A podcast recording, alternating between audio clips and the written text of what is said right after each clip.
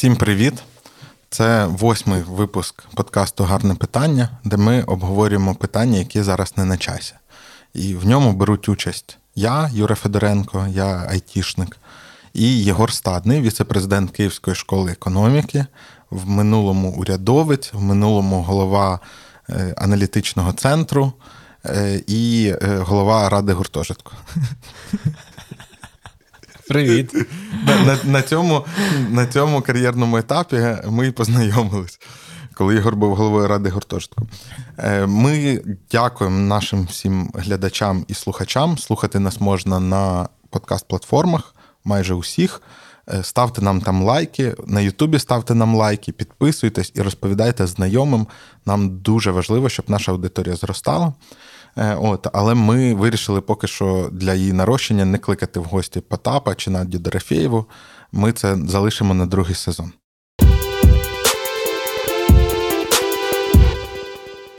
Я хотів би почати з е, такої, коли ми це пишемо, а пишемо ми цього разу трошки заздалегідь. Тому як жартував... Ми не знаємо. Єгор, що ми не знаємо, який сьогодні день. Та? Ми не знаємо, який сьогодні от. день. Але от недавно з'явився пост Дроздова, той, який телеведучий. Остап на... Дроздов звати та, парубка. Е, який сказав: ну, звісно, Маріуполь жалко, це вільний переказ посту. Але подивіться, як вони голосували. Голосували вони завжди за руський мір в вигляді того ПЗЖ, то Януковича, то ще когось. Тому і от а що він власне цим хотів сказати? Він сказав висновки зайві, але він, мабуть, ну, натякав, що їм доведеться по додумати. Е, Значить, робимо якийсь дисклеймер щодо цього. да, що е, це наша власна думка, а, а, і без чого там? Е, без не, Оціночне судження. Це Оціночне наше. судження, і немає жодного стосунку до позиції наших роботодавців. І бо... все, що ми обговорюємо, це е, написане людиною у Фейсбуці. Відображене у мене на моніторі, і може навіть е, не мати нічого спільного з цією реальною істотою. М- може, може, насправді його аккаунт was hacked. Да, да, да. І так от, те, що я бачив у себе на екрані монітору, це натяк на те, що от ж подивіться результати голосувань по Маріуполю. Ми так обклались дисклеймерами, ніби збираємося Зеленського критикувати. За всю... Ми просто випробовуємо, да, як воно піде. За всю історію, значить, і цей аккаунт на Фейсбуці натякнув нам, що може і не шкода, а може і так мало би бути, а може і самі винні. Що з цього? Мені здається, третє, найбільше його е, реляції відсилали саме до третього. Тобто самі винні, мені здається, так. Угу. І е, це ж жесть. Ем, Тут треба зрозуміти, що цей аккаунт на Фейсбуці він відомий своїми, е, ну не просто шовіністичними. Мені здається, у цього аккаунту на Фейсбуці реально е, щось, е, ну, от, я не знаю, там у нього є вкорінена, вроджена якась така е, образа на якихось багатьох людей, і він ну, завжди хоче от е, так всіх коротше, під одну грибіночку відмежувати від себе. І ця образа дуже часто чи проявляється по відношенню до всіх, хто проживає на схід від збруча. Тобто у нього яка нездорова, щось не я не знаю. Ну, можливо, він, коли переходить з річку Збруч, у нього починаються ці всякі магнітні бурі, там ще щось, типу, ага, і так ага. далі. Тому він такий думає, господи, там саме лихо живе, і нічого світлого там не може бути. Тобто е, це такий е, галицький е, ультранарцисизм. Слухай, але ж насправді я от у садового питав в інтерв'ю про це. Але ж якби Україна голосувала як Галичина, то ми б мали іншу країну. І, можливо, б із військом було б краще, і багато з чим. Чи не факт? Там люди, окрім того, що слали його в потрібному напрямку, що, звісно uh-huh. ж, корисно під е, аккаунтом, під цим постом цього аккаунта, вони йому, звісно ж, теж намагалися достукатися до раціонально, і там хтось йому казав: слухай, то то вибори, то ж е, від явки, явка низька, то не все населення. Хтось апелював до іншого аргументу, що немає різниці, е, а є, ну, наприклад, там. Е, скажімо так, одвічна болячка політикуму, який ділив Україну весь час. Ніхто ж з українських партій не ходив на чуже поле ніколи. Ніхто, тобто всі довкола ядерного електорату, всі там десь в буферній зоні, але ніхто не ходить ніколи через річку. Так, е, будь то Збруч, будь то Дніпро і так далі. Так, е, Відповідно, це теж детермінувало абсолютно все. Е, далі, якщо ще глибше копати, добренько. Наш любий нами Львів голосував в 9-му році за Тимошенко. Угу. Нагадати, чому ми зараз опиняємося в такій газовій залежності. А, Ну, Це все через те, що не вибрали в 90 якому там четвертому Чорновіла.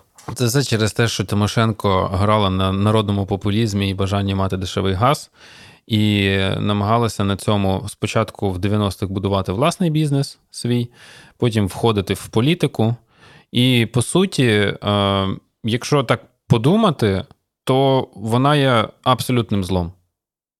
У мене так про всіх політиків буде у нас на подкасті. Ні, поки що тільки про Тимошенка та Порошенка. Вона є Ти просто українофоб. От да. як бачиш українське тобто прізвище. Вона, е, да, вона, вона найгірше паразитувала на популізмі. Її ядерний електорат це електорат, який ну, просто живиться цим популізмом. Історії. Згадаємо, як вона студентам підвищила стипендії. Значить, там, будучи прем'єркою, так, е, сьомий, восьмий роки я вам з барського плеча підвищую стипендії. Ну, нічим не обґрунтовано фінансово, це, да, тобто, мовно кажучи, це не зростання економіки, ми тут, типу, багатшими стали.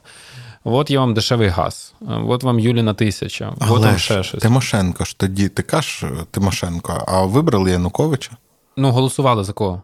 Ну, Розумієш, просто якщо Ні, ми... ну так Тимошенко ж то між чим і чим був вибір. Тимошенко ж була б краще, ніж Янукович. Так, да, Тимошенко була б краще, ніж Янукович, але мені здається, важливо показати, що а, не все так а, чорно-біло угу. у випадку з тим, хто за кого голосував, і що ці політичні сили робили. Умовно кажучи, Бойко, який є, ну, є там оприявленням цієї політичної сили, бо там і катався в Москву. Тимошенко так само каталась угу. в Москву, та ще й переконувала нас всіх що вона нас врятувала.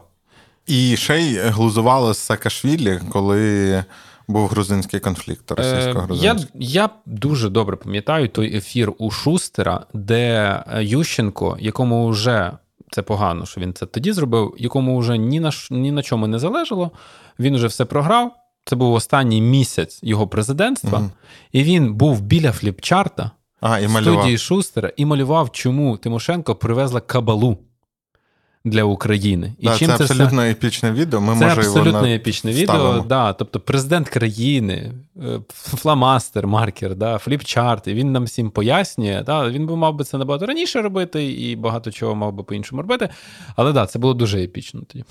І він він включив весь свій педагогічний талант. і... Він включив е, в першу чергу ну, свою.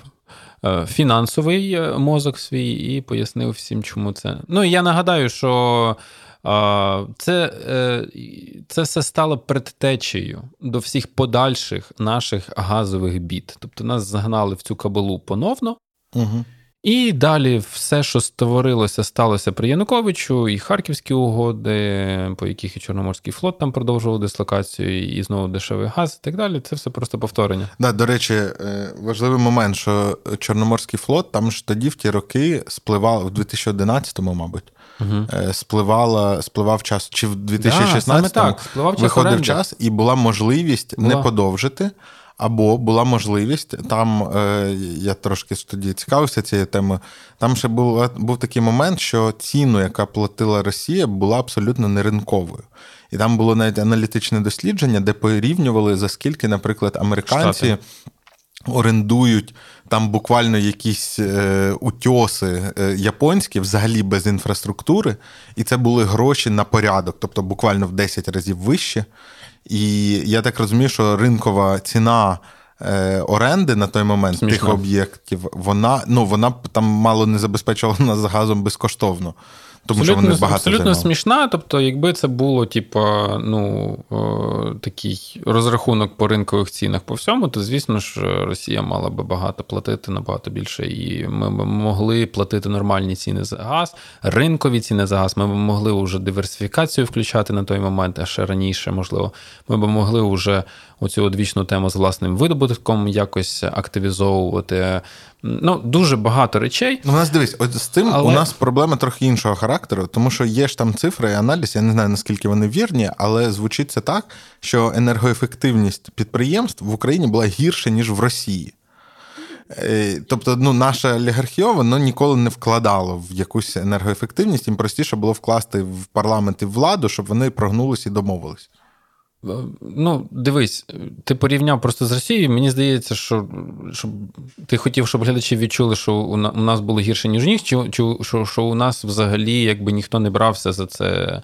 Ну, я я хотів сказати, що у нас було як би це. ну, Намагались, знаєш, це як сіяти соняшники вирощувати на землі. Тобто витискали все, що можна. Ну, купляли ж не для того. Ну, Тобто, це все приватизувалося в 90-х не для того, щоб модернізувати. Ну, але давай повернемося до так. просто ну, до Дроздова? До аккаунта в Фейсбуці да. Е, і самої тези. Е, він є лише есенцією е, думок багатьох людей в Україні. Угу. Так? І нам потрібно ну, дещо починати дорослішати. А, Тобто, це дитяча реакція.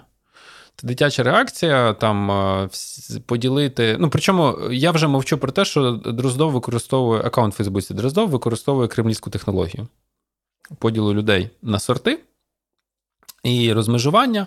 Я не дарма сказав про, е, як на мене, якщо вже там копаємося в голосуваннях і політиках, да, за які голосують, я не дарма сказав, що політичні сили і партії в Україні ніколи не ходять на чуже поле. Угу. Це можуть мені закинути. Так це ж типова поведінка політичних партій в будь-якій країні. Будь-яка партія, вона там ну там будує довкола свого там географічного ядра, чи вікового ядра, чи класового ядра якогось, так, соціального прошарку і так далі. А, І так і ні. Е, тому що якщо ми подивимося на ну там особливо нових політиків, якихось, ну тобто не традиційні партії, якісь, а не, їх у нас і немає в Україні, та традиційних yeah. партій. Але якщо ми подивимося на нових політиків е, різних країн, то побачимо, що та ходять. Ходять на чужі поля, заходять, е, ну, умовно кажучи, просто це потребує довших і більших зусиль, це потребує більшої відкритості. Е, хитрості політичної, в тому числі. Ось. Е, і у нас це просто занадто невиправдано для наших політиків, яких ми знаємо. Мені здається, є приклад е, відносно нещодавний, як можна поводитись по-дорослому в цьому плані. Це Брекзит. Угу. Це ж теж такий жарт популістів, який зайшов надто далеко. Але політичні еліти британські, які в більшості своїй, я так розумію, в обох партіях не дуже підтримували це рішення. Була просто певна боязнь втратити підтримку, тому треба було плести за цим е, за цією течією, сформованою ніби народом. Так, і ну і там була політична криза, але ну е, еліти якби виробили механізм і пішли виконувати волю народу. По суті. Ну, пішли виконувати волю народу. Да. Ну там там була своя глибока дискусія, вона не закінчена.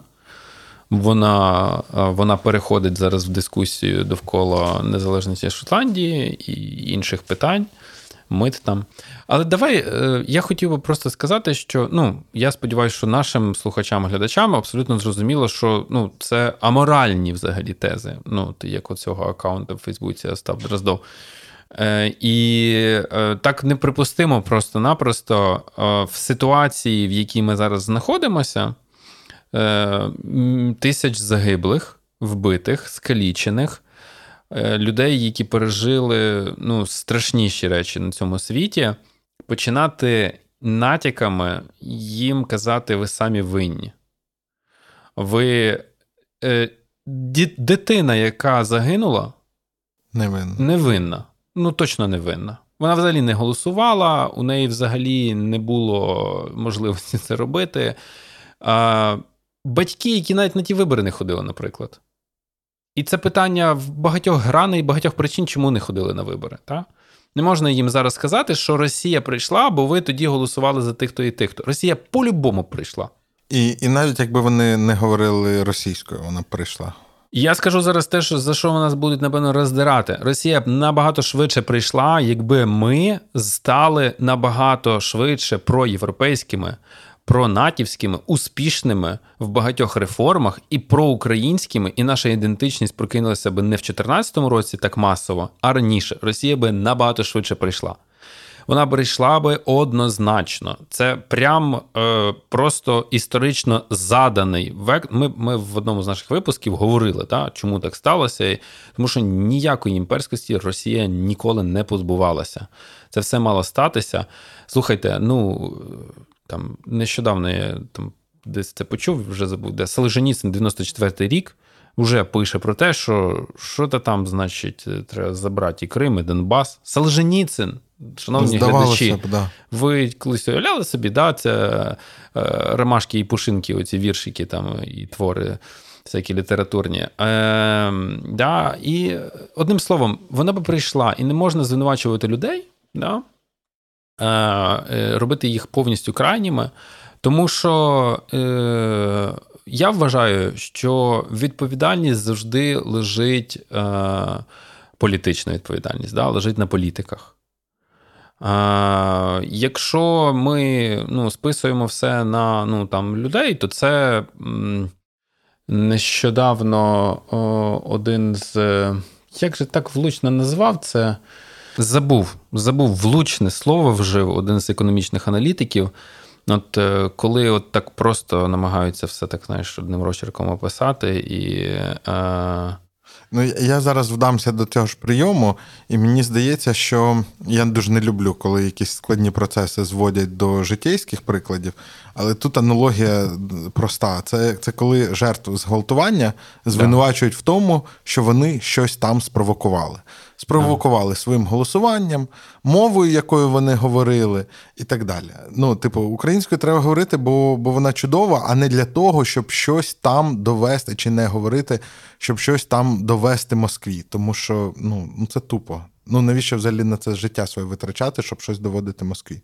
Ну, правда, е, одним словом, е, коли звинувачують людей в тому, що вони ось такі, ось такі, а у нас ще люблять дуже казати, а і українці корупцію, наприклад, люблять там, або ще щось там і так далі. і так далі. Е, це дуже просте, просто ну, пошук крайніх, так? Тому що є речі, які ну, там, там, залежать там, від кожного з нас особисто. так?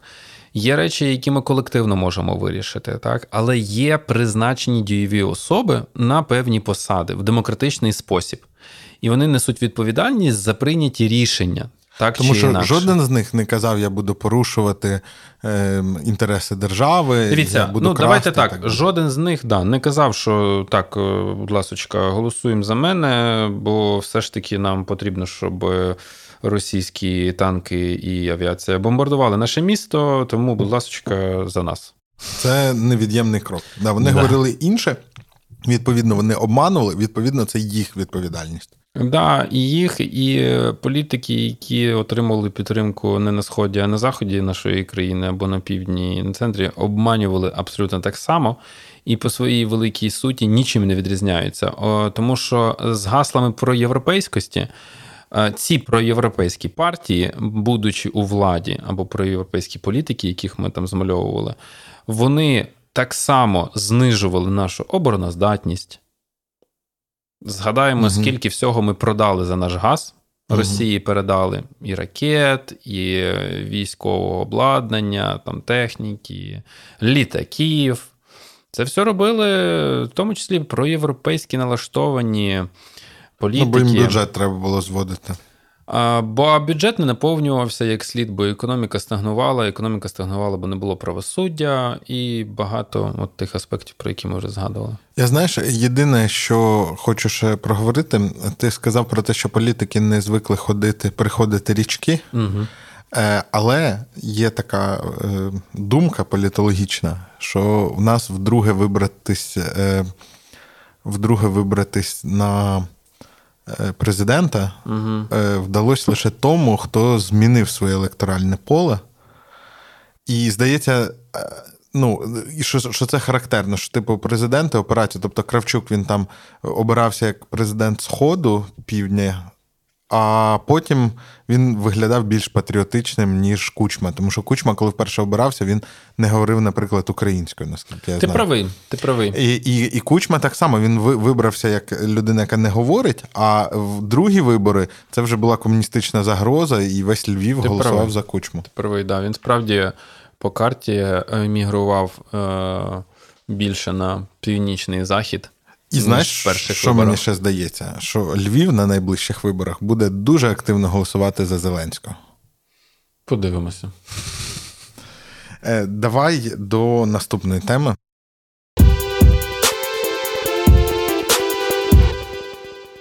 Це санкції. Так. Е, санкції це штука така двояка. З одного боку, це дуже нудна тема, з іншого боку, коли вони починали з'являтись, це прям такий єлей на душу був. Ти оп, ще хтось, ще хтось, ще щось, ще щось. І здавалось, ну ось ось е, рухне. А потім проходить час, і виявляється, що ще там дорухне далеко. Угу. Рубль укріплюється і вже коштує більше, ніж. Е, ну, тобто він міцніший до долара, ніж до початку війни повномасштабної. Е, і як там взагалі в цих санкціях розбиратися? Ну, дивися, я от е, одразу просто прорекламую своїх колег, які працюють в KSE Інститут. Я просто скажу там е, Київська школа економіки, в якій я працюю, це така умовна група компаній. Та? Там є і університет, там є і, от, зокрема, аналітичний підрозділ, називається KSE Інститут. І в цьому аналітичному підрозділі е, люди з початком повномасштабної агресії почали власне займатися аналізом санкцій і виробленням рекомендацій того, як ці санкції бажано запроваджувати. В народі, може, в медіа всі знають і чують, є така група Єрмака Макфола. В неї входить е, ну там офіційно, неофіційно, я не знаю, понад 4 десятки людей. Але є от люди, які пишуть руками роботу, да, пишуть ці аналітичні записки, звіти. І ми там кинемо лінк на профіль директорки Кісі інститут Наталі Шаповал, бо вона кожного тижня робить дайджести. Mm-hmm. По-перше, е, там вже випущено дві. Е, два матеріали рекомендацій, як санкції варто запроваджувати. Вони багато секторів галузей охоплюють і індивідуальні санкції, і до юридичних осіб, і галузеві санкції. Так Ось. Е, І далі вони випускають щотижня звіт, як по цим рекомендаціям, що зроблено чи не зроблено. mm От, е, Тому підписуйтесь на Фейсбук Наталі і. Е, також е, знайдіть сайт, зроблений НЗК і МЗС. Е, він називається Санкції та війна. Там багато е, графіки різної цікавої. Там є списки фізичних осіб, проти їх санкції ввели. Там можна подивитися, які саме країни вводили. На сьогоднішній день уже тисяч. Е, напевно, близько 7 тисяч різних санкцій введено різними країнами. Ну, що таке санкція? Ну, мовно кажучи, там в тому числі рахують кожну окрему людину, да, як санкцію, якщо це ага. про індивідуальні ага. санкції йдеться. Тобто там все в одну купу, і індивідуальні, і приватні, о господи, і юридичні особи. Ось, і на цьому сайті можна це все подивитися. Можна подивитися, які країни більше санкцій запроваджували, наприклад. Але це все кількісні параметри. І от якщо читати звіти Наталії її аналітиків, то там можна хоч розібратися, ну, де найбільш впливові штуки, так, е, де те, там просто такі політичні. Де засудження? Е, де засудження? Ну там, наприклад, е, для порівняння. Тобто там будуть і олігархи, якісь, якщо про персональні санкції, і можна знайти, що Україна запроваджувала проти там коханок якихось там чиновників, типу Лаврова. Да, От у нього є коханка, яка працює в МЗС Російської Федерації. Вона теж під санкціями. Цікаво, звідки вони беруть цю інформацію? Типа Здається, що якось, це, та? що це відомо е, в широких колах дипломатів тема, тому ніхто не має сумнівів. Да. Це Мені просто інколи здається, що весь дипломатичний корпус всіх країн світу це просто одна кампанія велика, та? Типу, ага. які є різні дає. департаменти. Да, і. Е, я просто це пам'ятаю, е, бо. Це відхід від нашої теми санкцій, але скажу, я просто пригадую, як Саманта Пауер це представниця США в ООН. Угу. Коли помер представник Росії в ООН, вона написала, ну, помер своєю смертю, на жаль, вона написала Вона написала листа, Угу. в якому розписалася в великій любові до свого ну, найзлішого ворога на дипломатичному фронті, тому що спортсмени. Саманта Пауер, вона якби ну там нищівною критикою його завжди покривала. Тобто ми знаємо її там з 14-го року, ще значить, з е, війни на Донбасі і анексії Криму. От, е, і тут він помирає, і вона пише про те, що він був моїм найтеплішим, найкращим другом зі всіх, кого я знала. І це на її кар'єрі ніяк не позначило? теплі розмови. Я не пам'ятаю. Я просто був от настільки здивований, я для себе тоді зрозумів, що ну, от є дипломати різних країн. І напевно не варто дивуватися, що ну, от вони там спочатку працюють, да, там, а після шостої вони такі, ну що, по півасу? Ну, да. Ну, да. там, ну, Спортсмени, у яких ще й. е, Ти знаєш, як, як, спор, е, як спортсмени в олімпійському містечку, які між собою не змагаються, а просто на одних змаганнях, ну, типу, в різних дисциплінах. це Е, може слухай, звучить там. Хотів ще уточнити: Ярмака Макфола. Макфол це хто в нас? Це колишній е, посол? Це людина з естеблішменту американського політичного. Я вже його послужний список не згадаю, щоб не не, не сплутати, може нагуглим. А е, ця група ну, створена для того, щоб якраз таки аналізувати, які кроки будуть найбільш ефективними у санкціях. І там можна прочитати, як санкції. Ну, давай от розберемо. Да? Е, Ми не знаємо, який сьогодні день, коли нас дивляться. Так Е, я щиро сподіваюся, що в день, коли нас дивляться, можливо, вже нафтове ембарго таки запровадили. Ну і власне, якщо почитати звіти аналітиків, е, які Наталя публікує, Наталя Шаповал, то е, з нафтовим ембарго все дуже непросто. В плані, як його запроваджувати, як запроваджувати настільки грамотно, щоб, наприклад, це не призвело до стрибка цін на нафту. Тобто, значить, дефіцит якийсь буде, бо будуть купляти з альтернативних джерел нафту, там буде попит зростати, значить, ціни зростуть, значить, ну це якось треба компенсувати. Та, і от ці рекомендації, зокрема, описують, що треба, наприклад, підготувати. Ну, по-перше, там збільшений видобуток, да, має бути. Далі є України ну, умовно недоторкані резерви, які можна на ринок виводити нафти збереженої. До речі, ну вони там реально величезні, реально величезні. Та? Ось і як так робити, щоб ну в тому числі Росія не знайшла нового покупця по високим цінам.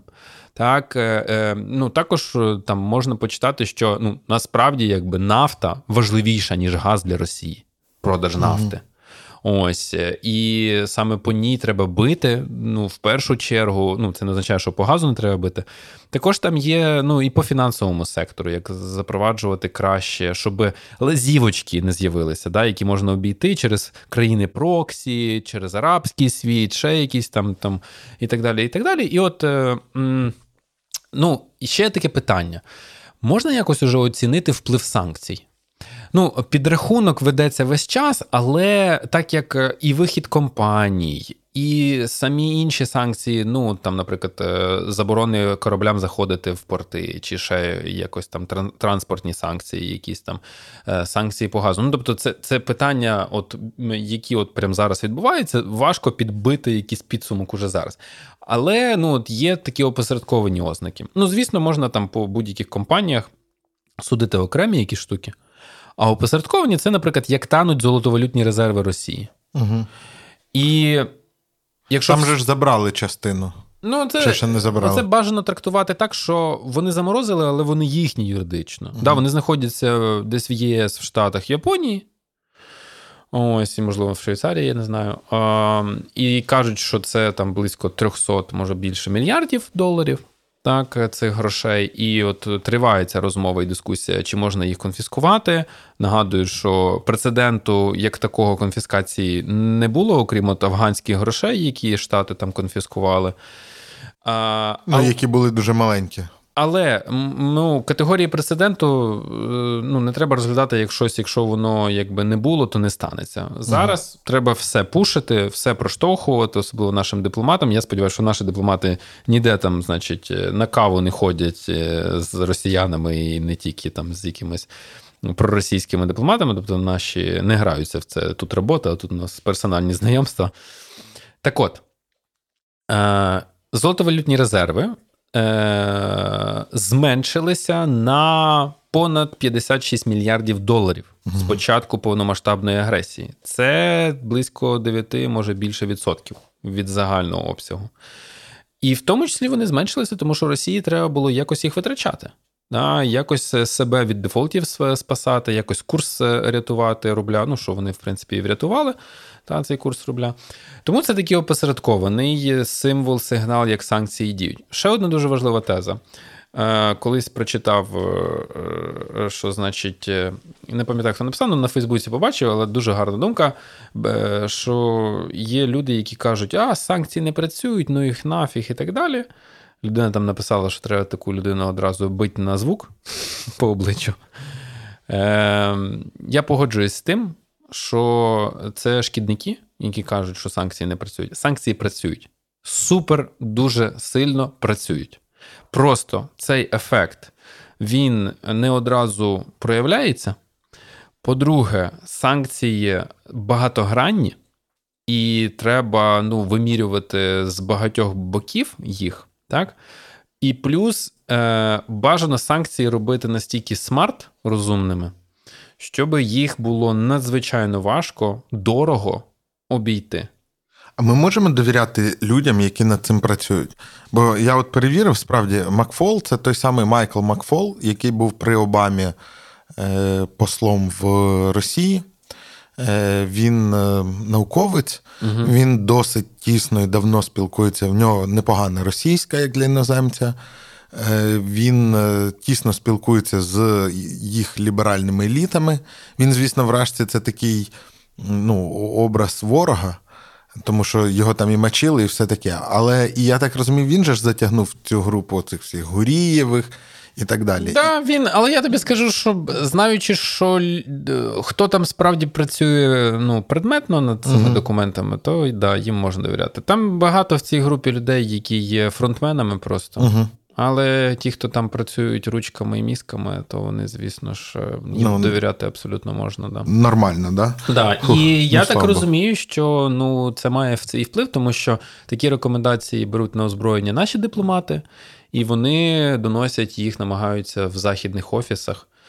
Е, лобіювати. Ну і бачимо, що ну, нафтове ембарго колись це було щось, що геть ніхто не допускав. А зараз нам уже кажуть, що от-от, і тільки Угорщина проти, угу. і там лунали думки про і те, ніби що їм... Угорщину прогинають. Тобто, да, там... що, ну, от Я я сподіваюся, що цей випуск виходить уже тоді, коли Угорщина вже погоджилася і ЄС приймає нафтове ембарго. От, е, І це справді ну, б'є по Росії. Тут же просто треба зрозуміти. А, наприклад, по газу ситуація. Да?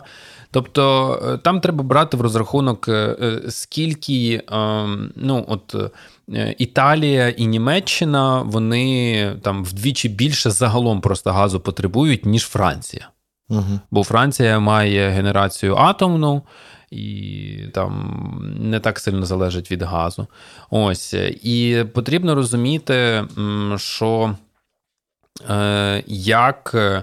Підготувати і скраплений газ, який має приїжджати, да, ну, та скільки це має відбуватися по часу, да, це підготовка до відключення.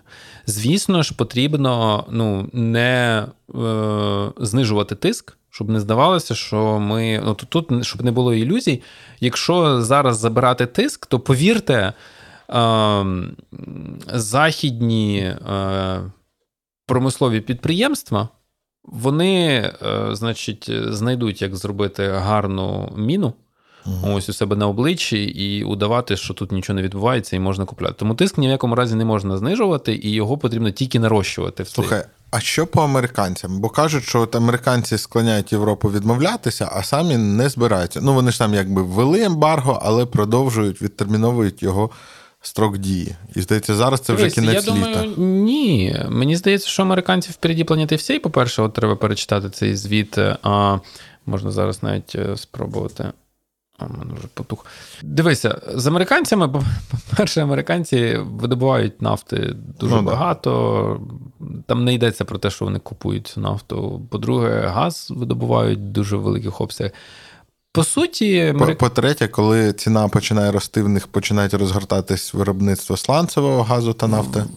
Від їхньої допомоги якраз таки в основному і буде залежати а, швидкість Європи у всіх сенсах. Наскільки Америка буде сама випускати нафти побільше на ринок і переконувати інших гравців це робити?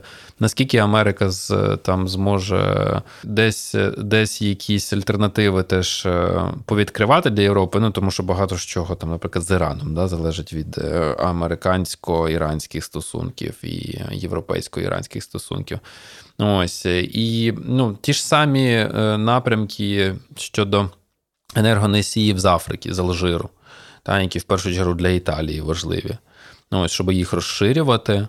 Так, е, І ну, тут важливим для нас, для нашого розуміння, є, що є об'єктивні чинники, чому швидко щось не можна зробити. Але не варто зупинятися. А, ну об'єктивні, ну ладно, ну, перестань, почекаємо. Тобто, чекати просто так не можна завжди потрібно нагадувати, тому що ну, ми говоримо фактично про певне здорожчання енергоносіїв. Ну і бізнес не хоче цього здорожчання, природні не хоче, європейський бізнес. Та? Ось. І не дай Бог, да, і не дай Бог, що дійде до популістичних якихось таких війн, що а вам тут опалення здорожчає, а вам тут ще щось там, і так далі. так далі. Тобто... Ну слухай, а справді, от пересічний європеєць має усвідомлювати, як це має продаватись населенню? Він має усвідомлювати, що ми зараз будемо платити дорожче за все через те, що Україну близьку нам по цінностям ображають. Ну, я вважаю, що е, рівень і політичної освіченості, і громадянської освіченості пересічних громадян країн ЄС він достатньо високий для того, щоб це було е, ну, як природня відплата за дорогі їм і нам цінності. Тобто, що це не стоїть як, ну, знаєш, там Типу, ну ми ж не йдемо, не відбираємо там іграшки у маленьких дітей в uh дворі, правда? Ну тому що є певне моральні розуміння. Та? Е, Ось, чи там ми не йдемо, не вбиваємо людей. Та? Ну, А а чому? Ну, Бо є моральні устої. Та? Ось. І так само у людей є моральні устої не е, жити в опаленій квартирі на крові українців. Угу. Ось тому, якби мені здається, що цього достатньо цілком для того, щоб втриматися. Але а, от коли воно вже в переміжку, типу, все. Там, ну і коли наярюють в мізки там дуже сильно ціна, ціна зростає на бензин, на опалення, на що там, на світло і так Буде далі. катастрофа, то, ваші діти да, не вивчаться. Да, То воно почне перемішуватися, і воно вже почне не чорно-білим бути, і якось це. Ну, Тобто, от якщо інформаційно почнути активно працювати і не буде контрпропаганди відповідної, то звісно можна допустити. Ну але я сподіваюся, що знову ж таки громадянська освіченість європейських суспільств вона достатньо висока, щоб цьому протидіяти. Але ну, от по санкціям, просто дивіться, ми завжди, бо ми так відходили в бік в сторону, ми завжди читаємо різні новини, і наші новини е, грішать трошки, бо вони нам е, просто їх пакують в такі от, запакуночок, що санкції прийняли, і ми вже такі все, завтра, значить, рашка ляже. Типу, або там санкції не прийняли, і ми такі зрада, зрада, зрада, зрада. І я хотів би просто, щоб ми от е, порекомендували нашим глядачам, що є от такі от джерела інформації, де, якщо ви почитаєте, ну там от звіти, які Наталя публікує, ми там перед ефіром передивлялися. да, це Вони кілька... величезні. Ну, не те, що величезні, да, там ніби там півгодини почитати їх, да, але там є змога розібратися яка є складність по кожним санкціям, uh-huh, uh-huh. так, і що варто робити розумно, щоб ці санкції. По-перше, там, наприклад, розглядаються такі, от, е, наприклад, там є оригінальні речі. Наприклад, можна е, газ купляти. Але платити не напряму Росії, а на спеціальний рахунок, на якому гроші будуть заморожуватися, і рашці дістануться тільки, якщо рашка щось зробить. І це вже щось, це умова, да? це може бути там. Ну, а рашка не перестане поставляти. Ну, Може. Ну, але розумієш, ну от або, наприклад, додатковий податок угу. для Росії, для ну, щоб це був дорогий газ для угу. покупців, і цей додатковий податок він йде на відбудову України. Угу. От, е, да, ну, Нагадаю, що 800 мільйонів євро сплачується е, кожного Господи, я вже забув Тижня? дня чи тижня, місяця. Це треба буде уточнити. Часто. Часто, часто, вибачте. А Е, що там з забув. приватними санкціями? Вони просто мені здається, що це все ну, на культурному рівні зрозуміло, і всі компанії там багато компаній заявили і все таке. Але ж е, ну, якби правових наслідків немає. Е, Чи не захочуть вони почати вертатись? Я вважаю, що більшість бізнесів е, насправді, навіть якщо вони пишуть, що вони виходять, вони виходять супердовго. По-друге, вони залишають за собою це можливість повернення, тобто відкривають якісь там право викупа назад, якесь там право пе- першого викупа, там якогось типу пріоритетного чи щось таке. І тут ми порадимо ще один сайт уже від університету Єля. Саме з нього друзі, всі наші медіа репостять кожного разу там апдейти по тому, які компанії вийшли, які ні. Там уже в списку понад 1200 компаній. Угу. Вони регулярно апдейтять, і там є 5 категорій: хто просто забив болт і бізнес as usual там залишається, хто зробив вигляд, що вийшов, хто просто щось нові там інвестиції заморозив, що може нічого не означати, але насправді теж залишився. Хто е, якусь наполовинку вийшов, хтось, значить, пості, по повністю вийшов. Да? І там можна почитати і про по країнах фільтр поставити. Ось. Е, читайте, черпайте звідти, з- з- звідки якби всі наші медіа черпають. Але у мене, Юр, до тебе питання: а як ти думаєш, е, вплив, який несе це вплив? Е, Як це б'є по Росії? Приватні компанії, якщо виходять. Ну, це, це б'є по атмосфері, явно. І це б'є по певним економічним спроможностям, але. ну, знаєш, є, є приклад такий Figma. Чув про такий програмний Мгм, продукт? мгм. Це зараз, по суті, стандартний інструмент для всіх дизайнерів, які займаються там інтерфейсами і всім таким. Вони гучно заявили, що вони йдуть, і перестали продавати і підтримувати корпоративні аккаунти. Угу. А індивідуальні можна. Е, От як ти думаєш, це сильно б'є чи не сильно б'є? Думаю, що можна всім, типу, пере... З, з одного боку, зутися одразу. да, ні? можна перезутися, людям понакопляти персональних акаунтів можна, але там якісь фічі по груповій роботі, це менш зручно. Е, Потім в тебе там потенційно якийсь Яндекс, прості господи, е, публічна компанія. От може собі дозволити публічна компанія, оперуючи в Росії, е, публічна на американській біржі, хоча, здається, їм делістинг зробили. Е, Тим не менше, яка там інкорпорована в Голландії, робити ну, своїх співробітників е, змушувати. Ну, це ж порушення всіх ліцензійних угод і так далі. Ну, мабуть, що ні. Угу. І ну, от, от така штука може бути. Або ем, ну там якісь апки стають недоступні. Е, Воно Росія досить велика країна, і в них ну, такого жаху, якби це зробили там, я не знаю, з Молдовою, ну не було б. Угу. Е, Тому що в них багато свого. Але вони почувають себе, мабуть, країною третього світу через це. Е, Хоча знову таки, нам це досить легко згадати, якихось там 5 років тому чи 10 років тому в нас же ж не було можливості там купувати контент, е, можливості нормально платити, щось замовляти і так далі. У нас і зараз подекуди його немає. Тобто ти не можеш з Амазону замовити щось в Україну. Ти якось це так робиш. І от у них цього стає все більше, більше, більше. Тобто, в нас там в Україні це на рівні е, Амазону, а в них це на рівні оплатити там за App Store. Угу, угу, угу, От. Тому, ну, отак, да. Мабуть, Вони відчувають дискомфорт, так? Вони відчувають дискомфорт. Мені здається, це все про дискомфорт. І там я, я от читаю, там в мене лишився один там російський айтішник, який в якийсь момент, ну це теж, мабуть, говорить про його емпатію. е, Він почав злитись, тобто він спочатку дуже переживав про війну, а потім почав е, злитись, що його, бачите, як користувача підводять, а сам він живе в Латвії, ну як завжди. е, Що його починають підводити компанії, ображаючи, створюючи йому невдобства як рускому.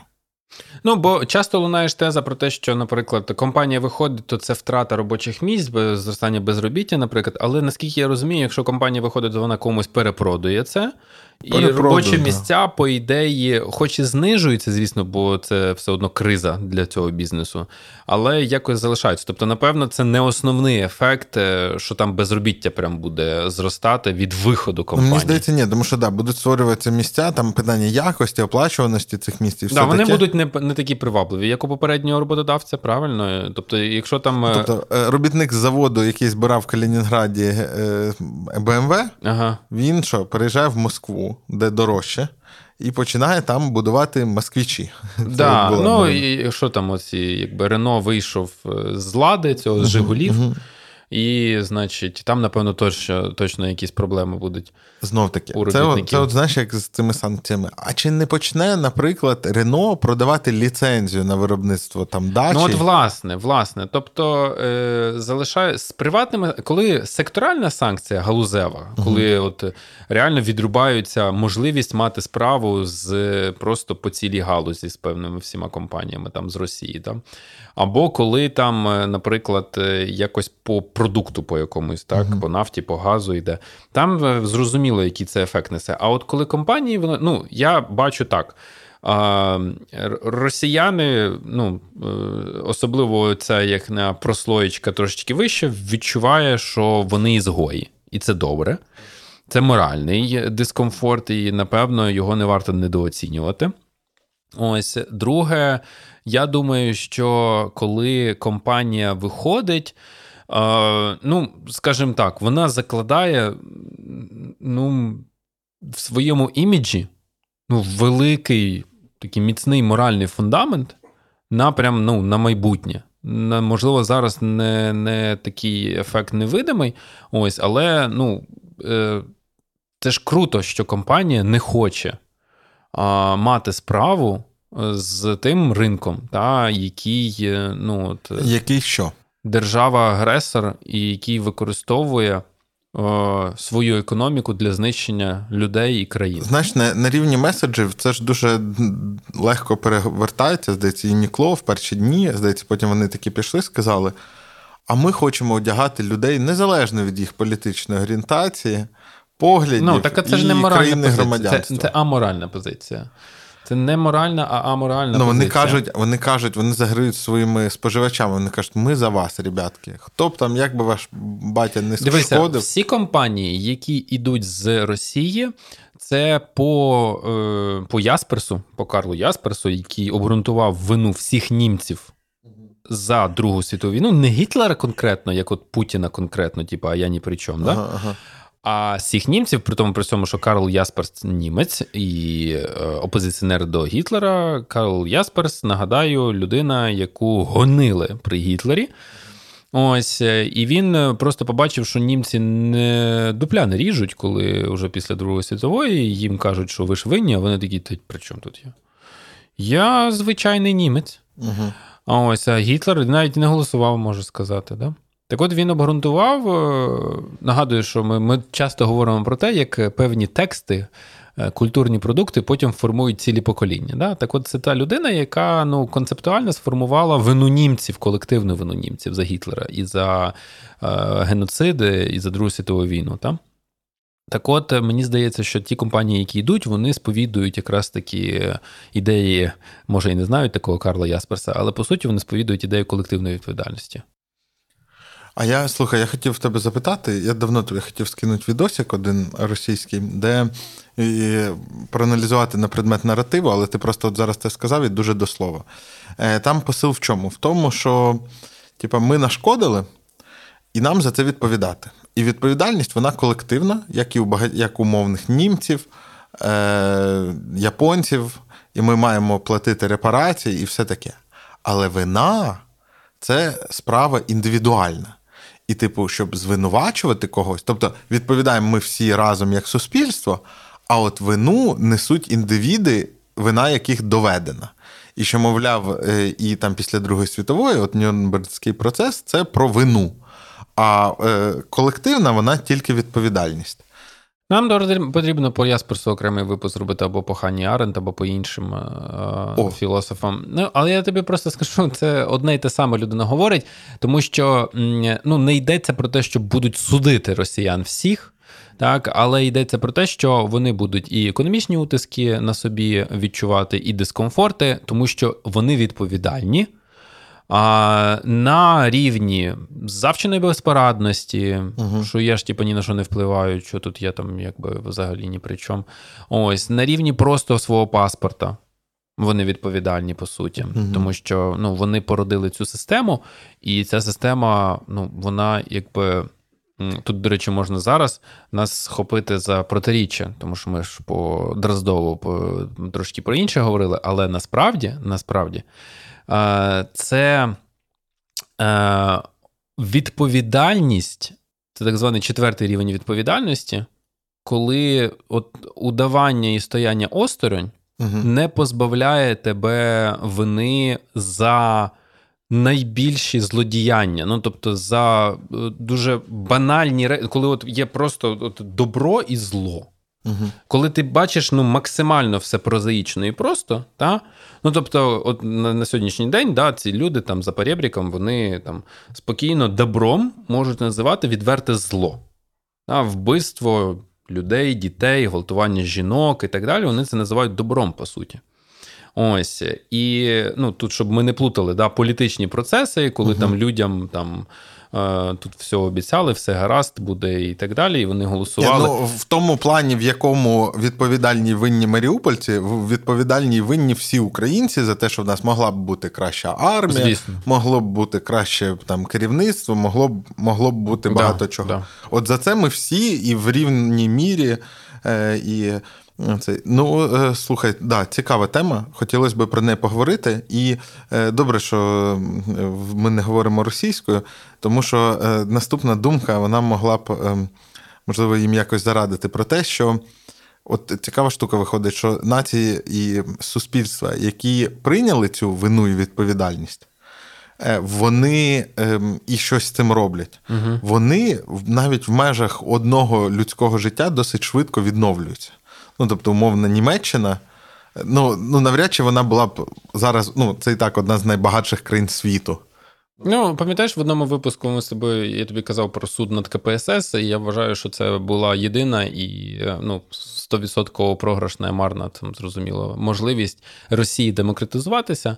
Бо ця ініціатива передбачала визнати всі злочини е, комуністичної партії Сталіна, більшовиків там ось засудити, назвати речі своїми іменами, сказати, що так більше не можна, і далі це старт для побудови ну, суспільства, яке більше це не допустить.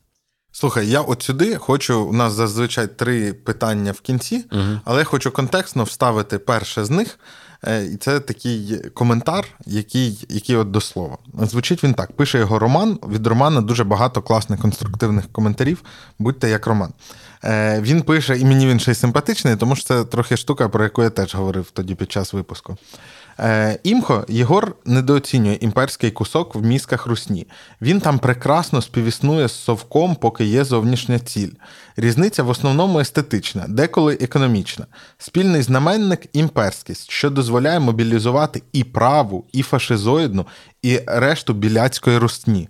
Е, ну, це білогвар... ну, угу. біле, коротше, ті, хто якраз е, постраждали від радянської влади національ, націонал-більшовики Лімонова квінтесенція їхньої природи.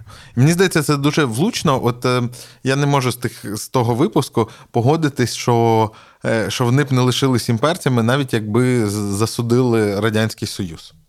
Ні, та і думка Романа, і твоя теза абсолютно правильна. Е, Міфи мілітаристський міф е, славного минулого, до якого вони мають повертатися весь час своїй історії. Е, він, звісно ж, збудований наскрізно, і радянський цей мілітаризм, і оце славне минуле, воно базовано і на імперській могуті. Культ е, культ Сталіна стоїть на плечах культу Леніна, культ Леніна стоїть на плечах ще культу царя. Ось, і... А на культі Леніна стоїть культ Путіна. Моя, да, моя Сталіна. Сталіна, Сталіна думаю, да, більше. Але моя основна теза була в тому, що е, цей більше виражений в побуті у них, бо він більше намацальний, радянський, саме славне радянське минуле.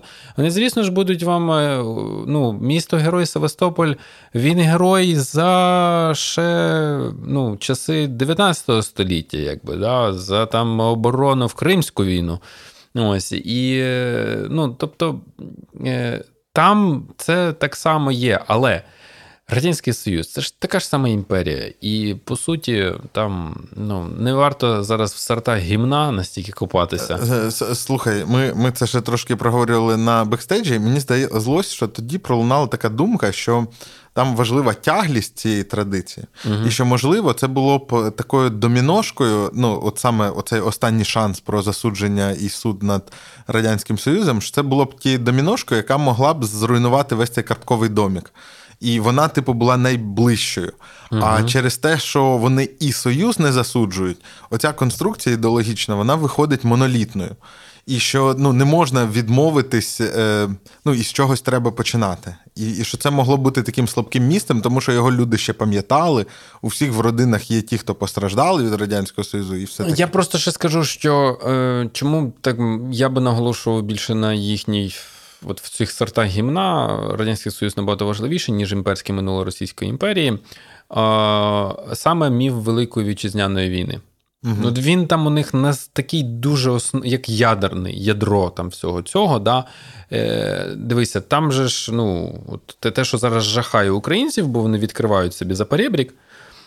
Вся ця юнармія, е, всі оці, значить, перевдягання діток в садочках, значить, в військову форму, там, типу, спасіба діду за що, побіду. Ну так, це не не царські замашки, це Ні, саме радянські. Саме велика вітчизняна війна, вона є ядром цього всього. І нагадую, що над нею працювати почали над цим міфом в 60-х роках, да, поки почекали, поки вимре певна кількість там ветеранів скалічених, там підчистили калік з вулиць, наприклад. Да? Це ж міф Великої вітчизняної війни.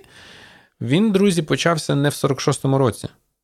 Вони знали, що це ні чорта невелике, да, і для багатьох геть не вітчизняне взагалі. І вони вичікували, вистигало ще, вистигали біль, рани, і вони не могли цього собі. А вже в 60-х, да, там уже можна було і ордіна на всю, значить, собі грудь, там і ще щось, і ці паради починаються, і день святом державним офіційно стає 9 травня. Там, ну, Дуже багато цих речей почалися вже в 60-х роках. Да. Ну, Це такі особливості. І тут, чесно кажучи, знаєш, що подумав, що нам. Нам реально треба окремий випуск зробити про це явище колективної відповідальності щоб його детальніше розібрати ну, от, і і пояснити пояснити е, ці всі речі, які там Ханна Арент описувала в своїх матеріалах. Попробуємо це зробити. Зробимо. Е, Зробимо, але трошки пізніше. Е, Тому обов'язково ставте дзвоник, щоб не пропустити. Бо цей випуск може вийти тихо, і його помітять тільки ті, хто поставив дзвоник. Давай е, іти до наступної теми. Слухай, в нас вже майже година. Да, Давай на наступний раз уже її Давай давай тоді, якщо в нас питання, давай питання. зараз ще давай декілька питань. Які ваші міркування щодо післявоєнної політичної системи в Україні? Чому у нас настільки популярні персональні політичні сили, бют, БПП, голос і так далі, які під різними гаслами і соусами виступають за все хороше проти всього поганого, і в цілому не несуть ідеології і вектору розвитку країни, і в зручний час завжди переодягаються під електорат і повістку. Як навчити суспільство мислити масштабно і ідейно, щоб були консерватори, ліберали. Центристи і так далі. Питання задав Роман Кузьменко, Роман Кузьменко, не той роман, який попередньо. Mm. Чому в нас лідерський, коли в нас з'являться нормальна декількопартійна система? І чи має вона з'являтися? Е, Ні. Чому у нас немає політичних партій як політичних партій, які з'являються через ідею, яка є в інтересах певної верстви населення, і політична партія представляє ці інтереси в владі? Тому що у нас маленький рівень, низький рівень е, політичної грамотності населення, так? Тобто, у нас немає там завченого ну, от, способу. От у нас з тобою є спільні інтереси. Можливо, ще у сотні людей навколо є спільні інтереси. Давайте ми спробуємо зараз об'єднатися для того, щоб наші спільні інтереси відстоювалися, так, лобіювалися десь, і ну, е, суспільство жило там по правилах, які включали ці наші інтереси. Так? От Це дуже проста, спрощена якась е, ну, ідея. От, Вона ну, нам не є зрозумілою і очевидна. Але натомість емоційно близькою і зрозумілою є лідер, який зрозуміє твій біль, дасть тобі пенсію, стипендію, дешевий газ. А зараз, вибачте, зараз може прям буду бить, сповістить новину про чергові успіхи на фронті. Угу. І цим самим ми цього лідера обділимо навіть непритаманними йому якостями. І сподіваннями, обділимо сподіваннями на реалізацію наших якихось інтересів. Тобто, ми Як це підняти? Скоротили оцей, зрізали цей довгий кропіткий шлях і подумали, ага. що навпростець можна отак довірити людині через емоцію до цієї людини. Ми такі, так хороший хлопець, всі мої проблеми точно знає, січе зробить. Я йому вірю. Слухай, але ж насправді е, оце бажання спростити, воно ж так і працює. Ну знаєш, як е, кажуть там про те, а от ви там не знаю, не вірите в Бога, не вірите там знахарці якісь, чому ви вірите лікарям? Тому що чи там прихильникам доказової медицини, тому що будь-яке їхнє твердження можна перевірити. Але ж ви його не перевіряєте, ви знаходите лікаря, перевіряєте трошки, потім екстраполюєте і даєте йому багато довіри. Так може, так і з політиками зараз дуже багато у всіх роботи, зайнятості, якихось проблем. Раз просканували, по цінностям нормальний, говорить хорошо, е, віримо і вручили мандат. Хм.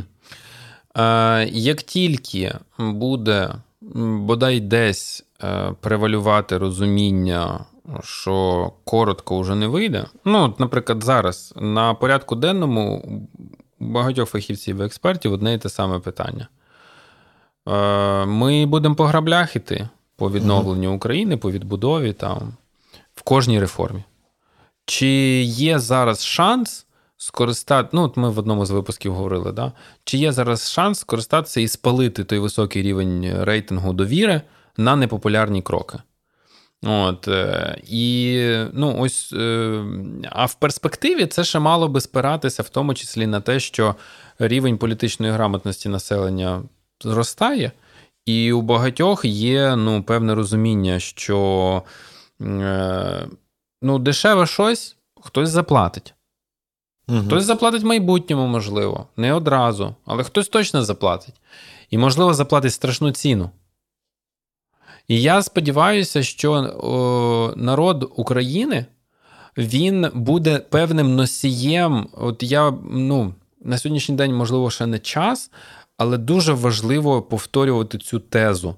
Про те, що щось дешеве, хтось заплатить, ну тобто воно не впало з неба, це хтось десь субсидіював, хтось десь кинув якісь гроші, у когось забрали. От Тимофій Милованов дуже люблять, любить повторювати одну тезу. А ви, коли вимагаєте щось дешевого, зробити дешеву ціну, там низьку ціну на щось, ви вимагаєте у когось забрати гроші. У когось забрати і комусь дати. Єдине, що робить уряд, він у когось забирає гроші і комусь дає. Якщо звести все до дуже простої формули. Угу. Якщо він друкує гроші, то це він забирає у всіх. Да, і от важливо, щоб українці зрозуміли, що слабка наша економіка і ну, багато яких речей вони е, коріняться в тому, що ми е, досить легковажно поставилися в багатьох аспектах наших е, там, економічних, політичних до оцього питання ціни. І на сьогоднішній день ми, можливо, ну, от, наприклад, ми там дешевим тим же самим газом, да, який у нас ну, був, ми продали оборонку. Продали обороноздатність. Ось, і от це дуже важливо. Через таку тезу можливо буде приходити більш глибоке розуміння. Стривай, е, ти хочеш сказати, що країни, які більш виважено е, приймають і мудро приймають свої рішення політичні, ну на виборах, наприклад, що там люди просто більше витрачають на це часу, зважують. За рахунок чого це відбувається? Вони більш освічені чи що? Да. Більше освічені. Ну, такі речі, як там, наприклад. Ну, не по кількості дипломів про вищу освіту на душу населення, а справді, так? Поінформовані. Тобто, ну, дивися, що таке політична грамотність? Та? Це не кожного дня там витрачати 300 годин там якихось та, на щось, але це знання, де прочитати, знання того, як що відбувається, яка закономірність, ну і в тому числі знання того, що ну там. А якісь побутові кожноденні практики, вони на щось впливають, так? Це неминуче от те, що йти до кількопартійної системи, це неминучий шлях, чи, чи можливо в нас буде щось інше? Я дуже сильно боюся авторитаризму. Угу. А він нам загрожує, так? Він нам загрожував і до повномасштабної війни, чесно кажучи. А... Ну, хочеться ж ефективного менеджера, у нас же ж ці наративи теж поширені. Так, да, да. Я, ну, це окрема дискусія, її треба піднімати, окремо розглядати. Я дуже боюся того, що ми зараз е, народимо. Це ну, наше бажання все-таки, що ми не цю тезу засвоїмо, а є шанс і дуже високий, що ми навпаки ще більше почнемо вірити в месіанство. Угу. Там, де можна... Зеленський же спас. Да. Зрізати можна не пройти весь шлях, а можна десь зрізати. І от е, що наші бі... наші проблеми і біль ми, значить, емоційно передаємо йому там комусь, там, і він то все розуміє, і він все це побачить, і він все зробить. А ми якби і накладаємо на це свої сподівання, де і все. Тобто, якщо резюмувати однією фразою, найперше питання Романа було: е, які ваші міркування щодо післявоєнної політичної системи в Україні, то це. У мене є острахи авторитаризму. Е, ось. Е, і друге там було, як збудувати політичні партії Та-та-та. класичні, а не лідерські. Та-та-та. Е, потрібно йти в народ. От нічого не змінилося буквально з 19 століття. В 19 столітті сучасні модерні політичні партії з'явилися від поясненню неосвіченому населенню, неосвіченому в сенсі не там дипломи, да, як ми з тобою вже сказали, але uh-huh. непрокаченому, да, непрокаченому населенню, що таке інструмент політичного представництва, як ці інтереси можна відстоювати в це в межах цих інструментів. І от вони ходили, уявляєте, селяни за ковбасу продавали своє. Е, е, вчора видане їм право голосу, бо не розуміли, на що воно їм треба. І ці люди ходили до них і пояснювали, що це інструмент не сиюмінутної дії, але інструмент довготривалої дії, впливу і гарантії того, що ваші інтереси будуть е, ну, відстоюватися і захищатися. О, то виходить, ми якраз цим і займаємось. З тобою просвічуємо. Так, ну, так. ми це робимо не структурно. Е, Ну, е, форми ж різні мають да, бути. Да. Там, е, знаєш, як я завжди кажу, коли питають якусь там, як повчитись програмувати, а це знаєш, така діяльність суперструктурна. Я зазвичай кажу: ну, коли ви щось знаєте і вмієте, вас ніхто не питає, там, ну, типу, в якому порядку ви глави читали і так далі. Тому тому нормально. А щодо щодо остраху тоталь... Е, авторитаризму, е, єдине, що радує, що український е, народ переживає будь-кого. А, да. а я думаю, того, хто зараз під ризиком, переживає не тільки український народ, а навіть цей Ютуб канал.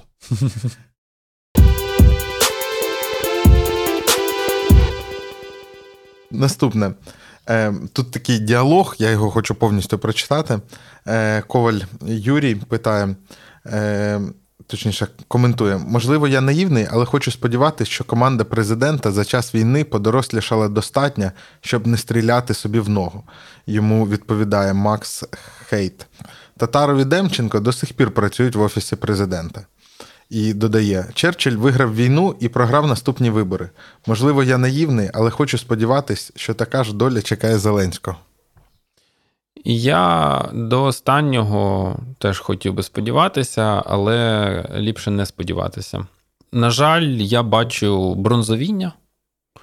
Відверте, е, от я подивився дві години зустрічі там в онлайні президента і студентів. Про яку сказали, коли граєш Черчилля, треба грати до кінця, бо потім З'являється студент Могилянки, питає про плагіат е, Шкарлета, і ти вже не Черчилль, а просто захисник плагіатора. До речі, ні, е, друзі. Я, от, до речі, не от всі, якщо прочитали новину і це побачили, там студент з Могилянки став питання, що як же нам е, відбудовувати країну в майбутньому, якщо досі корупціонери, в тому числі люди, яких звинувачують в плагіаті, є в уряді. На жаль, президент відповів так, як я б ніколи не радив йому відповідати. Але е, якщо ви вважаєте, що це було найгірше на цій зустрічі, то ви помиляєтеся. А що було найгіршим? Е, Найгіршим е, е, я, на жаль, бачу е, от таке от. от е, Поки що ще не артикульоване месіанство особисте. Угу. Але е, поки що це демонструється ну, от таким Український народ є народом Месії, бо він зробив неможливе. І я розумію, що ця теза зараз цілком ймовірно може стати в оце от теж особисте месіанство. Тобто місточок переводимо uh-huh, на президента, який нікуди ж не поїхав і робить колосальну роботу, і так далі. І справді робить. І от тут да, важливо розвести всі, якби розставити точки над і. До речі, ти задумався, чому росіяни кажуть розставити точки над І, але у них нема точки над І? Запозичено. Да, бо це французька фраза, здається. А... Не знав. Я думав, що це з української. Е, Так от, е, президент робить справді неймовірні речі. Це зрозуміло. Питання в тому, як він це використає. Чи на створення такого культу, культу особистості, по угу. суті. Ось чи на непопулярні кроки, коли він е, буде проклятим майже в кожній родині українській, але через 10 років йому будуть все одно ставити пам'ятники. Мені здається, коли в нас буде мільйон підписників, то у букмекерів е, буде, е, будуть лінії на те, значить, по результатам випуску Єгора будуть обзивати в коментарях порохоботом чи Зелібоби. Зелібоба це ж фан Зеленського, да? Да. Там щось таке писали. Напевно, так. От, е, висновки робіть самі. Е, дякую тобі за цю розмову. Дякуємо за те, що можливо сьогоднішня наша розмова була не такою структурованою, як раніше, але ну і Бог знає. Да, але ми це не приховуємо. Ми такі ж люди, як і всі. Так. Не забувайте підписуватись на канал, розповідати знайомим, бо інакше не буде ні мільйони підписників, ні достойної влади в країні. До зустрічі!